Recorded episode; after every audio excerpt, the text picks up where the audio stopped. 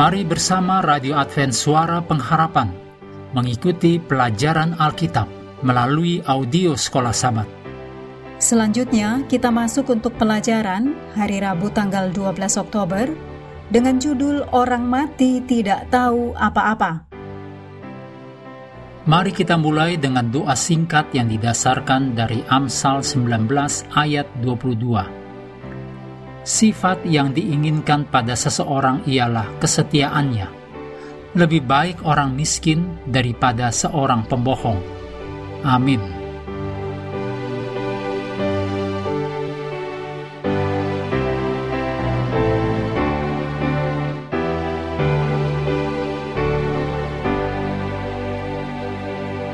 Untuk mempelajari tentang kondisi manusia pada saat kematian, Alkitab menjabarkannya dalam Ayub 3 ayat 11 sampai 13, Mazmur 115 ayat 17, Mazmur 146 ayat 4, juga Pengkhotbah 9 ayat 5 dan 10 yang akan kita ulas bersama.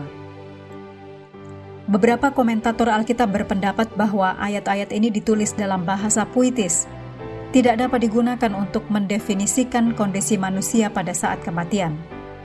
Memang benar bahwa terkadang puisi bisa memiliki arti ganda dan mudah disalahpahami, tetapi tidak demikian halnya dengan ayat-ayat ini. Bahasanya jelas dan konsepnya sepenuhnya selaras dengan keseluruhan ajaran Perjanjian Lama tentang kondisi manusia pada saat kematian.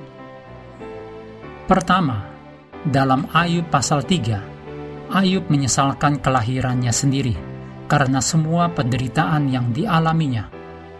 Pada saat-saat yang lebih mengerikan, siapa dari manusia yang tidak berharap bahwa dia tidak pernah dilahirkan?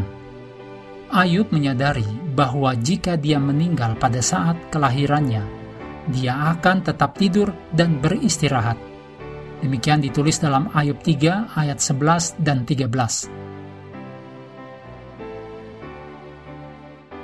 Mazmur 115 mendefinisikan tempat orang mati sebagai tempat kesunyian. Karena dalam ayat 17 dikatakan, bukan orang-orang mati akan memuji-muji Tuhan. Orang mati, orang setia yang mati, tidak ada di surga untuk menyembah Tuhan. Menurut Mazmur pasal 146, aktivitas mental individu berhenti dengan kematian dicatat dalam Mazmur 146 ayat 4 Apabila nyawanya melayang ia kembali ke tanah pada hari itu juga lenyaplah maksud-maksudnya ini adalah penggambaran Alkitabiah yang sempurna tentang apa yang terjadi pada saat kematian. Dan dalam pengkhotbah 9 ayat 5 dan 10, menambahkan bahwa orang mati tidak tahu apa-apa, dan di dalam kubur tidak ada pekerjaan atau akal atau pengetahuan atau hikmat. Pernyataan-pernyataan ini menegaskan ajaran Alkitabiah bahwa orang mati itu tidak sadar. Ajaran Alkitabiah tentang ketidaksadaran dalam kematian seharusnya tidak menimbulkan kepanikan dalam diri orang-orang Kristen.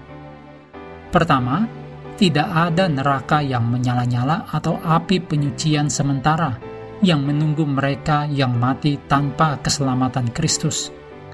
Kedua, ada upah yang luar biasa menunggu mereka yang mati di dalam Kristus.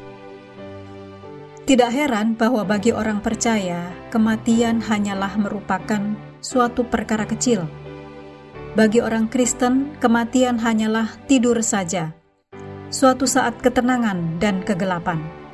Hidup terlindung dengan Kristus dalam Allah dan apabila Kristus yang adalah hidup kita menyatakan diri kelak, kamu pun akan menyatakan diri bersama-sama dengan dia dalam kemuliaan.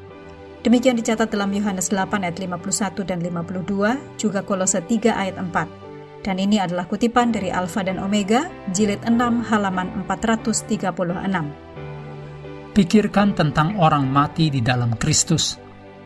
Mereka menutup mata mereka dalam kematian, dan apakah di kuburan 1500 tahun atau lima bulan, semuanya sama bagi mereka. Hal berikutnya yang mereka ketahui adalah kedatangan Kristus kedua kali. Mengakhiri pelajaran hari ini, mari kembali kepada ayat hafalan kita, Kejadian 2 ayat 7. Ketika itulah Tuhan Allah membentuk manusia itu dari debu tanah dan menghembuskan nafas hidup ke dalam hidungnya. Demikianlah manusia itu menjadi makhluk yang hidup. Hendaklah kita terus tekun mengambil waktu bersekutu dengan Tuhan setiap hari bersama dengan seluruh anggota keluarga. Baik melalui renungan harian pelajaran sekolah sahabat juga bacaan Alkitab sedunia, percayalah kepada nabi-nabinya. Yang untuk hari ini melanjutkan dari 2 Samuel pasal 5. Tuhan memberkati kita semua.